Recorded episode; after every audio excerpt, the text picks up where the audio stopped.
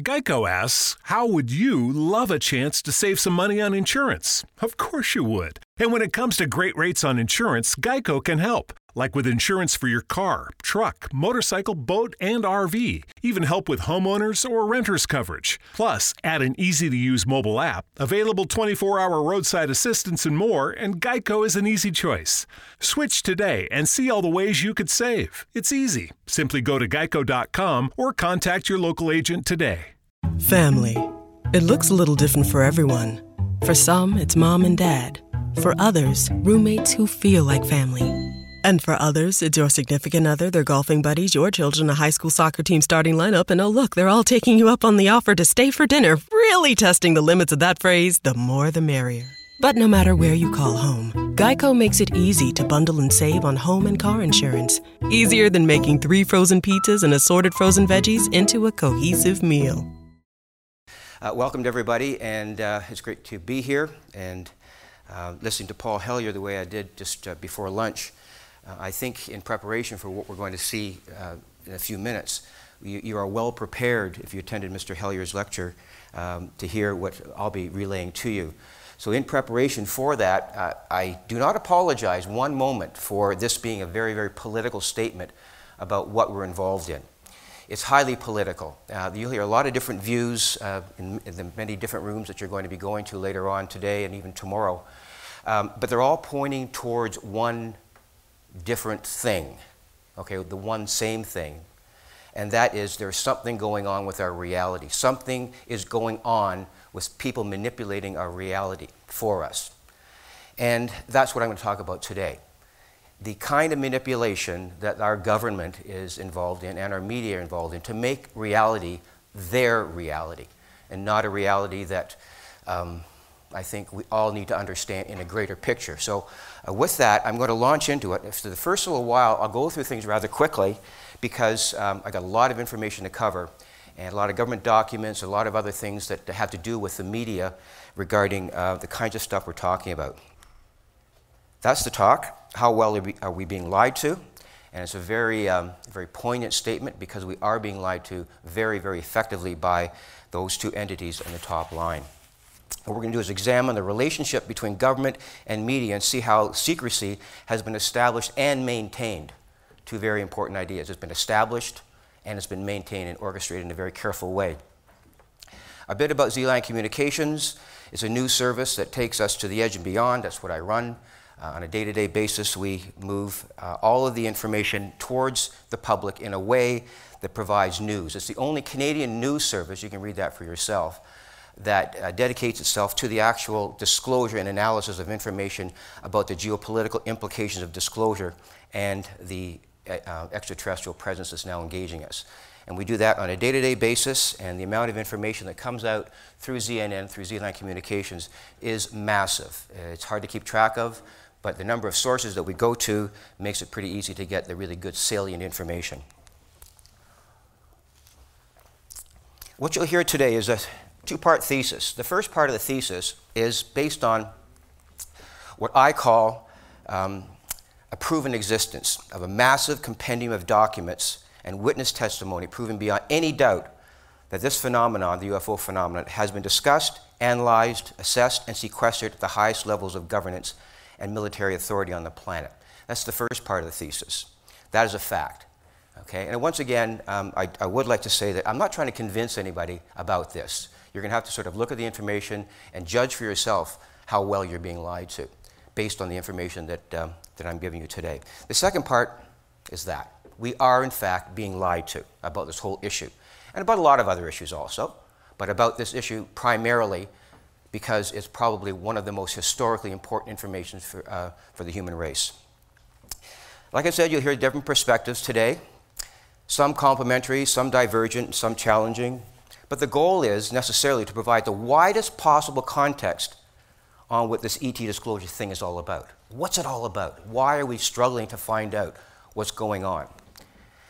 The results is essentially you're witnessing a new phenomenon, and that is a global emergence of an authentic process of geopolitical and consciousness shift with respect to the UFO ET disclosure issue. Things are moving in a direction that, quite frankly, we won't be able to stop it once it begins to move the way we think it will be. So we can move, but we don't do things one day at a time. We can't do a whole lot of things all at once. But the one thing that we can do, we can't change the world in a day. And here's where things kind of get kind of political. But I'm convinced that we can certainly get the smell of stupid out of the furniture. And that's where we start, okay? And so where do we start? We start in places like that. Okay? The furniture and the people in those buildings. I don't know if you can tell the difference between the furniture and the people in those buildings, but that's where we start. And that's one of the things that Z-Line Communications does. We work not with the government, but at the government to have them analyze what they're saying or not saying about it. And what we have to do is reorient the political mindset away from secrecy and denial towards a complete openness and truth. Not the truth, but truth, whatever that might be. We're neither stupid nor blind to the facts. I think you all realize that. All this information is self-evident, even to the most naive person. I talk to kids in grade 4 and grade 5 in school presentations about this. They know all about it. They know exactly what's going on. It's nothing new to them. And these are, 8, 9, 10, 12, 13-year-old kids. They know exactly what's going on. So we are challenged with the task of bringing this information forward. That's one of the things that Z-Line Communications does, is we bring all the information forward as much as we can. We sift through it very carefully. We try to provide the most salient information possible. If we don't do it, no one else is going to do it. And the other thing, too, is we have a right to know what's going on. It's a very key factor about all of this. I don't want to get into the idea of the donative rights of people, the God-given right for us to know. There are no secrets, so there should be no secrets. I'm of the opinion that we have constitutionally given our governments the right to keep secrets, but we've never given our government the right to lie to us. That's what's very important to understand. That's the key issue here. They will say, well, national security. Well, what if national security is a lie? They do not have the right to do that to us. What we're dealing with here, what are we dealing with? First of all, it's the highest level of strange as possible, the most bizarre and most strange. When you take a look at some of the things that are going on, even in the other rooms, it is bizarre, it is strange, it's otherworldly. So how do you make sense of it? Just want to show you something here. I'm hoping that I can start this thing properly. If I just point it at that, will you do it, or? You have to go back one. Yeah, this one here. Here's just a sample of what we kind of see. I'll let you make your mind up as to what it might be.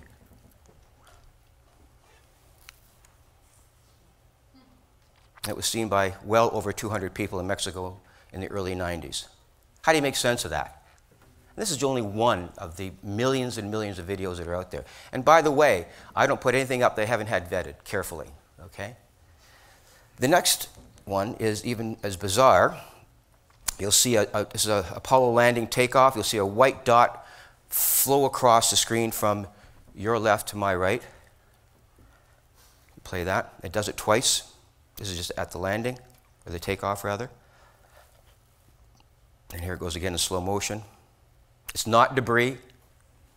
It's something that should not be there, but is. You can start that one for me. This is in Fukushima, just after the nuclear event in 2011. I've watched this over 500 times. I have no idea what's going on there.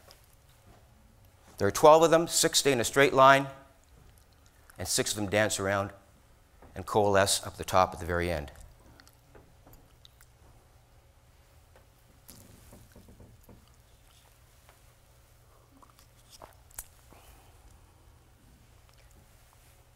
A government official will have 97 explanations for that. Well, maybe 96. You want to see that one again? Let's do that one again. I've watched this over 500 times, and I still can't make out. And I followed each one each time. It's intelligent control, intelligent design. Something's going. It's not a random act of a firecracker going over the edge, or lanterns, or anything like that.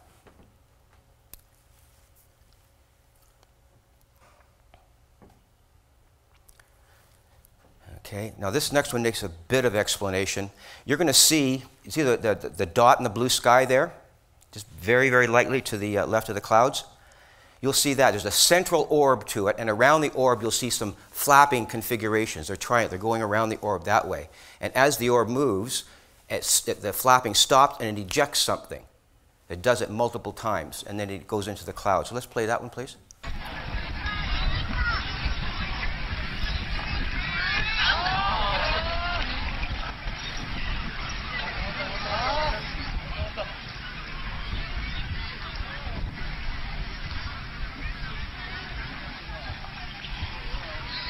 And it moves into a triangle shape as it enters the cloud. Let's do that one more time. And the white things just dance around and just finish off. I don't know where they go, what happens to them. But notice each time it ejects some sort of orb, it stops the flapping. Mass sighting, by the way.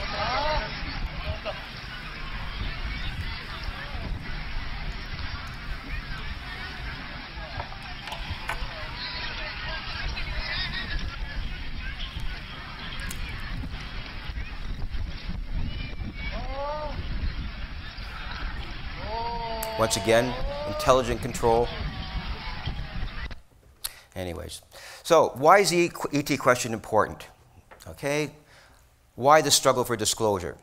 And ultimately, how do we best understand the UFO phenomenon? Could be because of technologies, yeah, that's all part of it. A new reality in terms of quantum physics, yeah, that's all part of it for sure. Because these craft do not stop off, at least as far as I know, at Jupiter for a fill-up of ESO. They don't do that. They have energy at their disposal that's free and boundless. That's one reason why it's important. Contact, space travel, yeah, eventually that's going to happen. Eventually. That could be one of the reasons why it's important. End of fossil fuels, yes, definitely. That's why it's important. Truth and governance, sure, that's important too. Other mitigating factors, things like worldwide sightings in the thousands every year. Government intransigence and lies and secrecy, yeah, getting rid of that's important. The abduction phenomenon, very, very significant in this whole thing, a reason why it's important. Media complicity, yeah, getting rid of that and having them tell the truth in the face of the lies the governments are telling us. And above all, our right to know. But that may be so. There's one overriding question, very, very important overriding question. I've really struggled with this. What's the most important thing about what we're trying to do here in this whole conference? Okay, never mind just just the UFO issue and all the things that we're discovering about ourselves, about our spirituality, about our physicality, about us. There's an overriding question: what might be the broadest possible concept or context in which to consider the ET question? What's the biggest question that we can ask, or at least the issue that's at hand? Here's what I think it is. It's part of that, the quantum presence. All those things that you see there, I'm not going to stop to mention every single one of those. They represent the reality that we are in right now, the things that we have to deal with on a day-to-day basis. Space-based weapons, healthcare access, water shortages, ideological polarization, resource theft. There's 1,000 of them there. In each category, there's probably 100 issues, global change. These are all symptoms of a dysfunction, but they're not the necessary answer. What is the broadest possible context? Oh, here's what I think. Humanity is on the threshold of the next step of its evolution as a sentient species. That is what it's all about. We are on the precipice of finding out who we are as a species. And unless you can come up with a better one, I can't think of any other reason why this issue and all the issues that we're dealing with over this weekend are important. Because we're right there. I call it interspecies transition. We're becoming something else because of this. We are becoming something else. The abductees will tell us that. I know that because I've spoken to them. That's part of the agenda. What that something is, we're not quite sure. We start off like that, perhaps morphing into something like this, maybe. Could be. Possibly even something like that. What will get us there? what will allow us to change as a species. We know that our DNA is being fiddled around with somehow, and the ETs are doing it. Asking the hard questions, what could this mean as we enter into this transition as a species that engages in daily, exponentially, more and more perilous, what I call extinction behaviors, virtually every single day, to a species that could experience an awakening of who we are and why this thing called reality might be structured in the way that it is? These are the questions that we're going to try to find out as we evolve, and no longer have reality defined for us by increasingly authoritarian forms of governance and military intelligence and media control. This is the fulcrum where everything is balanced, okay? And why things are out of balance right now. And this group here, these groups here, are the ones that are at the fulcrum of that change, or of that control, I should say. How this reality has been defined is done by a majority, okay? We have it defined for us. Every single day, we all wake up. One of the first things we do, we reach for a piece of information. Be it a newspaper, be it our iPhone, be it our iPad, we reach for information every single day. We are just consumed by wanting information. Okay, and where do we go? Most of the time, it's to the mainstream media. Most of the time, not all the time. There are some people who look the other way. Who are the controllers? Could be the Rothschilds, the Rockefellers. We talked about this lunch. That fellow there, one of the biggest liars in the world, by the way, if not the. This man is caustic. I don't want to go into it, but you'll see a very wild person if I get too far into that. Corporate America, religion. These are the controllers. But who are the culprits? Who are the real culprits in all of this, and how does this translate? First of all, that's how it translates. That's the story right there. And it's been that way since the early 50s. Remember when I first got a black and white TV as a kid? I sat there and I watched, I don't know what it was, some sort of detective story. I was amazed that they could actually do this.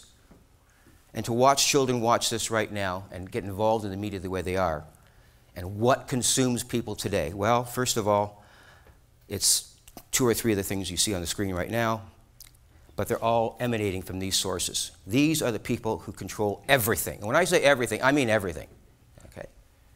They control what you see, what you hear, and even to a certain extent what you do, what you buy, what you put on your body, what you put in your body with all the advertising. Unless you're self-aware and really realize what you're doing or what you're not doing, these people control 98.9% of the population in the world. The other 1 or 2% have the sense to know the difference. How do we increase that percentage? To be truly mindful of what's going on, it's absolutely necessary we need to understand the tactics being used by the mainstream media to keep us from addressing the authentic issues facing the human species. Do you remember we used to go into the into Simpson Sears, or I'm dating myself when I say that, or Eaton's, and you had that whole bank of TVs. Have you ever seen that? Remember seen that? And there'd be like 10 TVs across that way, another 10, and every one of them was on a different channel or the same channel. And that's what I see the media doing. It is just force feeding us with information about everything, and it's of their choosing. So how do you turn that off? And I refer to this as the glass ceiling. We have to be prepared in presentations like this, and you doing the things that you do, to crack through that glass ceiling. There's a glass ceiling of control that will not be pierced by the average individual today. Even newscasters can't do it. You'll never see this information on 60 Minutes or Dateline. You'll see it on regional TV, but you will not see it in any major news broadcast. What tactics do they use? Misdirection, obfuscation, creation of a crisis, create an enemy, fear, bad breath, body odor, germ infestation. Bad toilets, ISIS. Few consumers can even tell the difference anymore. It's all rolled up into one big ball of wax, and people cannot discern what's important anymore because media has put into one all-encompassing ball of wax. And for the most part, people just can't tell the difference anymore. I call it Occupy the Mind. And when you sit in front of students, the way I did for 35 years, you can understand, you can well understand how children are so much more absorbent about this stuff than we are. This is the reality. It's a very, very messy world out there, and that's the way we get hit by it. Every day. It's just one thing after another. It doesn't matter what it is. It's funny, when I put down, is Kate pregnant again, I wonder, is she pregnant now again? I don't know. Is she not? Oh, she hasn't spawned yet. Oh, I see. Okay. Okay. Are we lucky that she hasn't? I'm not quite sure. But that's what we're faced with every single day. I mean, let's admit it. So the media ensures a steady diet, revolving carousel of information, newspaper stories, front page stories, one school massacre one day is used to wrap fish the next day. And that's the way we treat news. Okay? This thing with Mr. Jenner or Miss Jenner or it or whatever it is, don't understand it. Have no concept of what's really going on there. But the media is making it be okay. It might be okay. That's a reality. I'm fully well equipped to deal with it. But in the face of everything else, it's an attempt to orchestrate and obfuscate the real issues of what we're dealing with today. So the fact that you see this person called, what's he call himself now? Caitlin?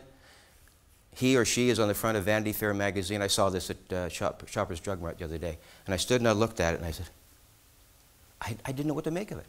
I have no idea what to make, regardless of what your opinion of transgender people is. What kind of issues is that kind of information covering up? So it's not just a cover-up by the government, it's a cover-up by the media. It comes at us from all directions, doesn't matter. It just spins around and you just get so confused and you just say, oh my goodness, I just leave the room. So what do you do? What can be done? First of all, you can ignore or you can test the information, or we can integrate into our understanding of the truth embargo. Ignore or contest. I choose to contest it. That's why I'm here.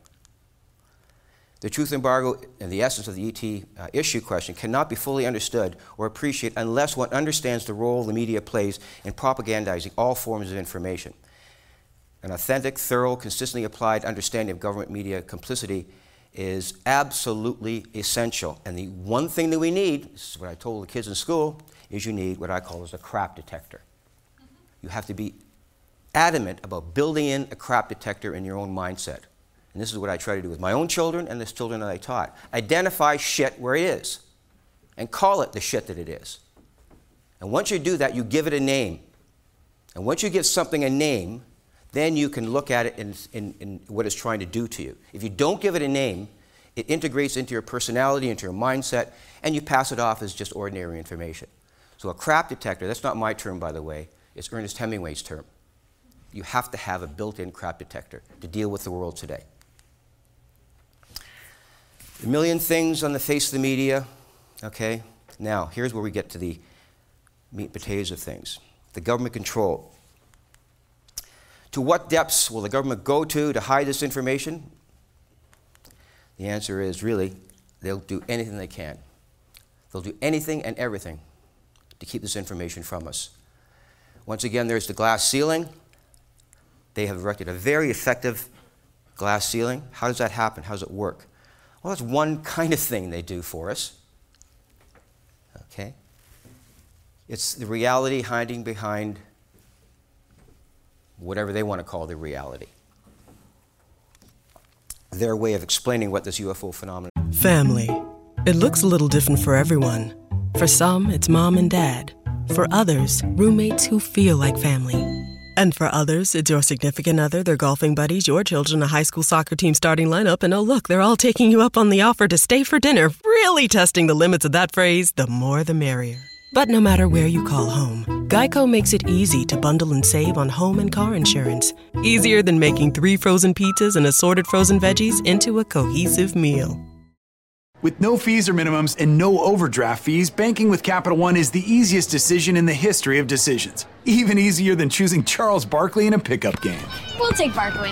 Ha! First pick! Sorry, kids! Yep, even easier than that. With no fees or minimums and no overdraft fees, is it even a decision?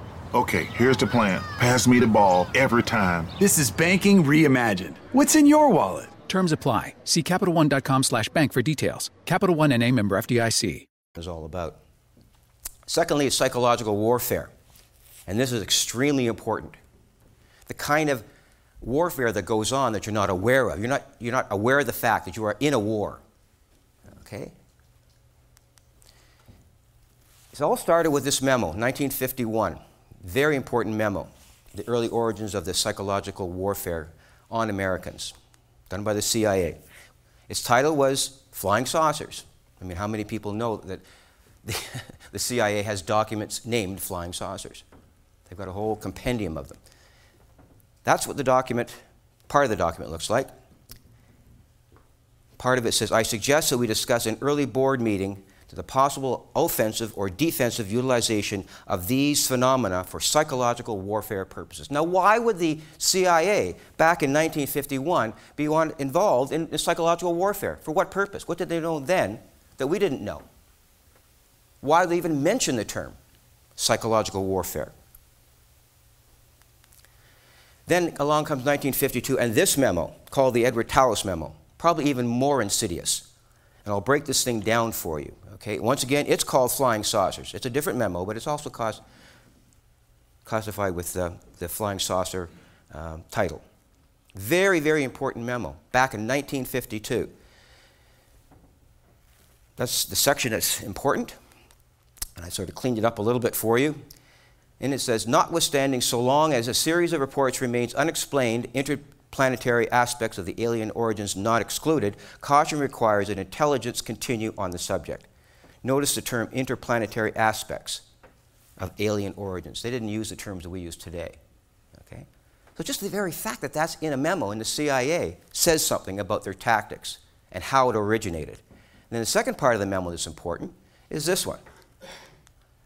It is strongly urged that no indication of CIA interest or concern reach the press or public of the soundness of unpublished facts in the hands of the U.S. government. In other words, we put up the glass ceiling. That's where it started. Okay, and the reason we're not getting the truth is because the CIA and the FBI and the NRO and the NSA have all been hard at work putting that into practice and implementing it on a day-to-day basis, and they're getting more and more and more sophisticated as the years go by, as the decades go by. Another one, the draft of the Durant Report, 6 major initiatives. We'll go through this quickly. Psychological warfare, education and debunking programs, the panel's concept of a broad educational program integrating efforts of all concerned agencies was that it should have 2 major aims, training and debunking. The debunking aim would result in the reduction in public interest in flying saucers. The education could be accomplished by mass media, such as television, motion pictures, and popular articles. What more proof do you need that the Durant Committee decided to put that in place? And the media bought it hook, line, and sinker back then. They bought it all, completely. Then they began the educational program, okay? And they hoped to have, the dangers related to flying saucers should have been greatly eliminated, if not completely reduced. Amateur astronomers were used, okay, to spread the gospel. And mass communication techniques, perhaps advertising experts, would be helpful. Anybody remember in the room here, remember Arthur Godfrey? Okay, we're showing our age here. But he was a tool. He was a tool of the CIA. He was one of the major people back in the 50s and 60s who shot the line. This is all from Terry Hansen's book, Missing Times, by the way. Negating the idea that there were extraterrestrials out there. Another report from the CIA. The highlighted paragraph there, the PAO, the Public Affairs Office, has relationships with reporters from every major wires, news service, news, television network in the nation. They had the capacity to even persuade reporters to postpone, change, or even scrap articles. Okay? This is the hand of the CIA reaching into the media and telling the media what to do. And if you think that the media is independent, well, think again. That's not the way it works. So what lengths will they go to ensure secrecy? Here's a great example, historical example. We all know about the first atomic bomb. 1945, July 16th, Okay? They had to find a way to keep it secret. They had to be innocuous about it. They had to find a way to tell a story that everyone would buy. There's only one way to do it. They needed to manipulate the media, and they did a great job at it.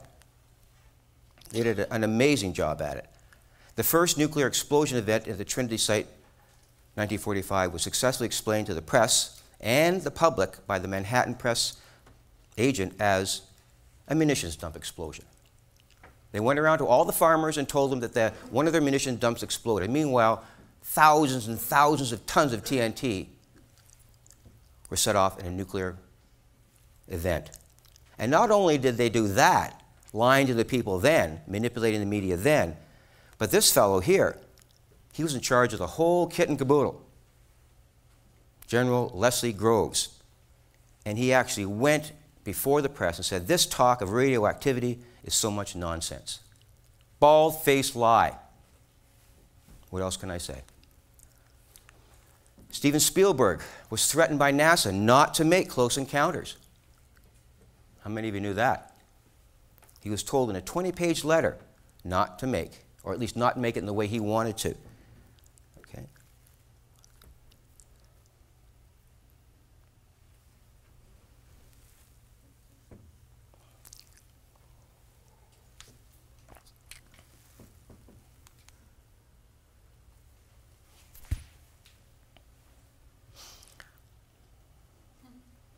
What's NASA's reasoning behind that?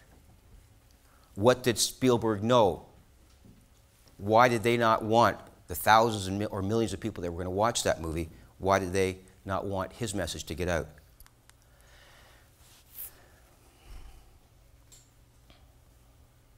Essentially, what he did was he found out that if he made this movie, because of he had made Jaws, that people would feel there's sharks in their bathtub or the toilets. Okay. If Jaws had the effect on the public as it did back then, would this Close Encounters of the Third Kind be as effective with the public as Jaws was? And they were deathly afraid of that. So they had him change things. They had him alter the script and change the concept of the movie to soften it down a little bit. And this is from the actual director, okay? A director saying this in an interview by Dave McGowan. William Bader testifying before the Senate Intelligence Committee. You don't need to manipulate Time magazine, for example, because there are Central Intelligence Agency people at the management level. This is all from Carl Bernstein, by the way. There's Carl. Most of you know who Carl Bernstein is or was, of Watergate, along with Bob Woodward. More than 400 American journalists in the past 25 years have secretly carried out assignments for the CIA, according to the documents on file at CIA headquarters. So you can see how incisive and intrusive the CIA really is in controlling the media. The history of the CIA is involved with the press and shrouded in official policy of obfuscation, deception. The use of journalists has been among the most productive means of intelligence gathering employed by the CIA. So really, it puts you in a position of really not knowing what to believe when you read the newspaper or when you read any kind of article. It doesn't matter what the subject is. Who's telling you about it? Why are they telling you? And what is it trying to relay to you in the form of a message that's deflecting you from what the real issues are? Other organizations that cooperate, CBS, NBC, United Press International. Here's a great example. A fantastic example of exactly what I'm talking about.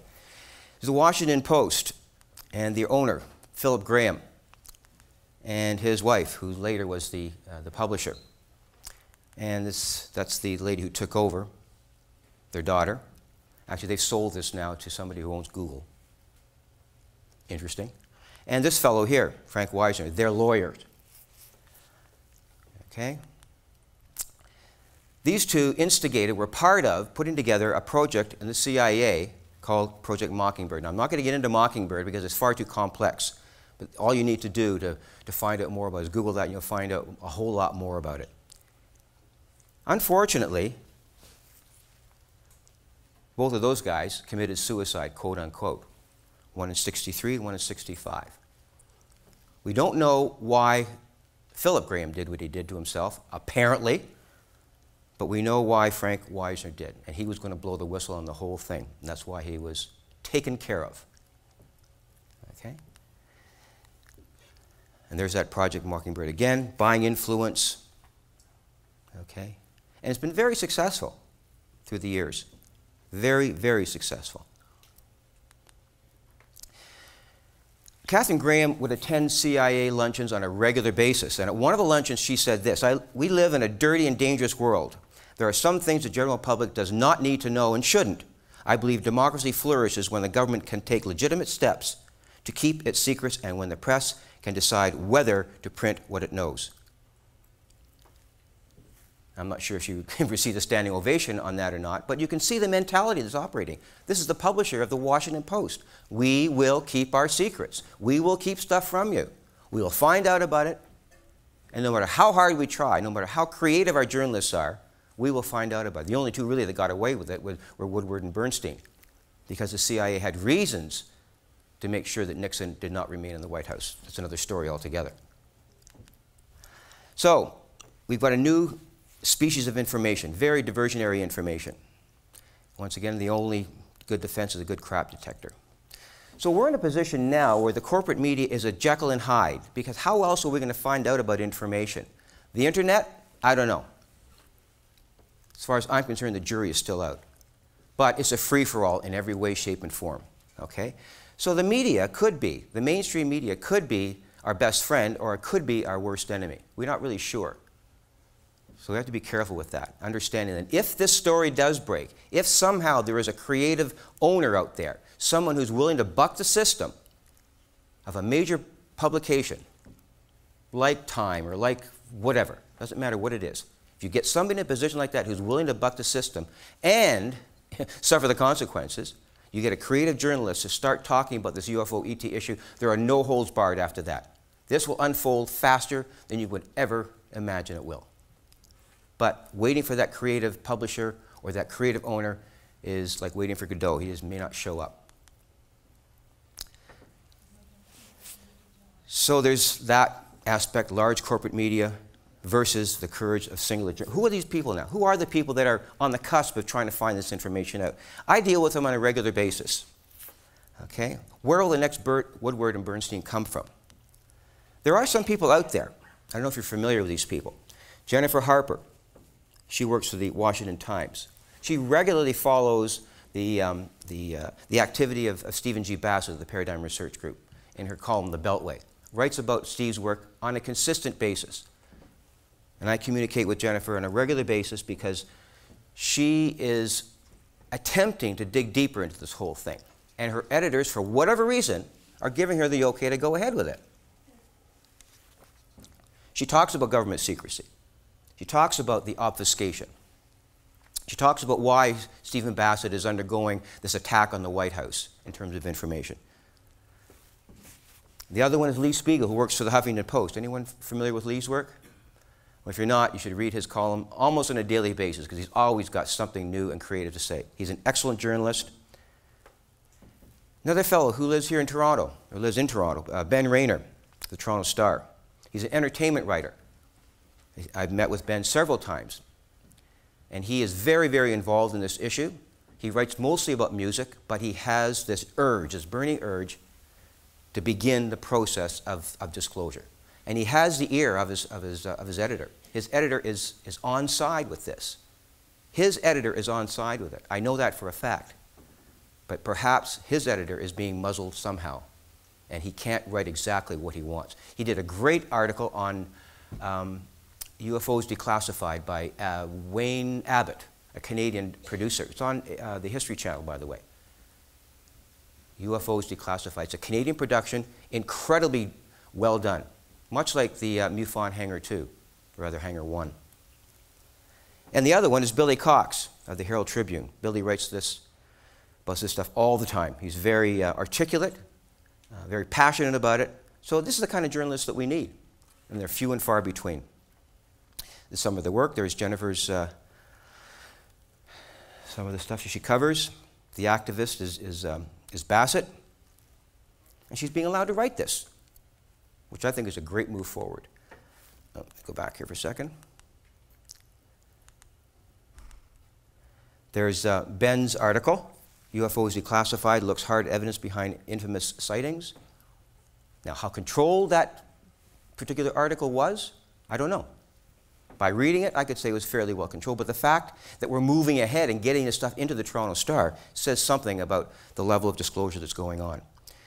Now, you combine these possibilities to the work of the modern-day disclosure people, people like this fellow here. You'll be listening to him right after my talk. These are the heroes. Stephen Bassett. Have any of you watched any part of the Citizen Hearings from April 13th, 2013? Citizen Hearings? You have to watch it. You have to watch it. You have to go and watch the 30 hours of testimony by 40 witnesses in front of a panel of former congresspeople and one senator over 5 days. I covered the whole event from the Monday to the Friday. The waves of information coming from these pilots, researchers, former military people, FAA administrators. It was like waves lapping onto the shore. You just couldn't stop it. And these people, these former congressmen and the senator, they just didn't know what to say. I had lunch with Merrill Cook, a very staunch, very conservative man, big fellow.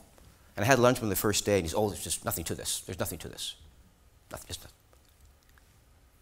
The last day, on the Thursday, pardon me, he looked at one of the witnesses and said, "We want those files opened up now." He pointed right at the person like that.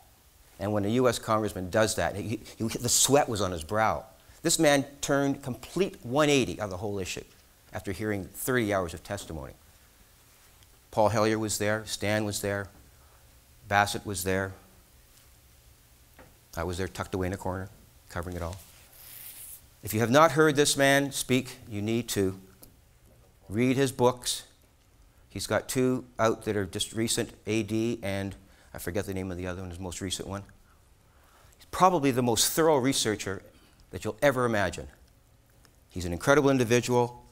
I spent time with him on airplanes and in hotel restaurants for the Disclosure Canada tour that happened just last April. We went from Montreal to Toronto, Calgary, and to Vancouver. And Richard gave a presentation at each one of them. Astounding insights, astounding. And he has a really fine way of framing the whole issue in a way that's, he's soft-spoken, but he really gets to the meat of the issue. And if you haven't read his two books, the first two books, UFOs and the National Security State, you really need to have a look at those two books, Volume 1 and 2. And then, of course, this fellow here, okay, he's a relentless soul in all of this, if you heard his presentation. And, of course, this individual here, probably the best researcher in Canada that we've ever seen.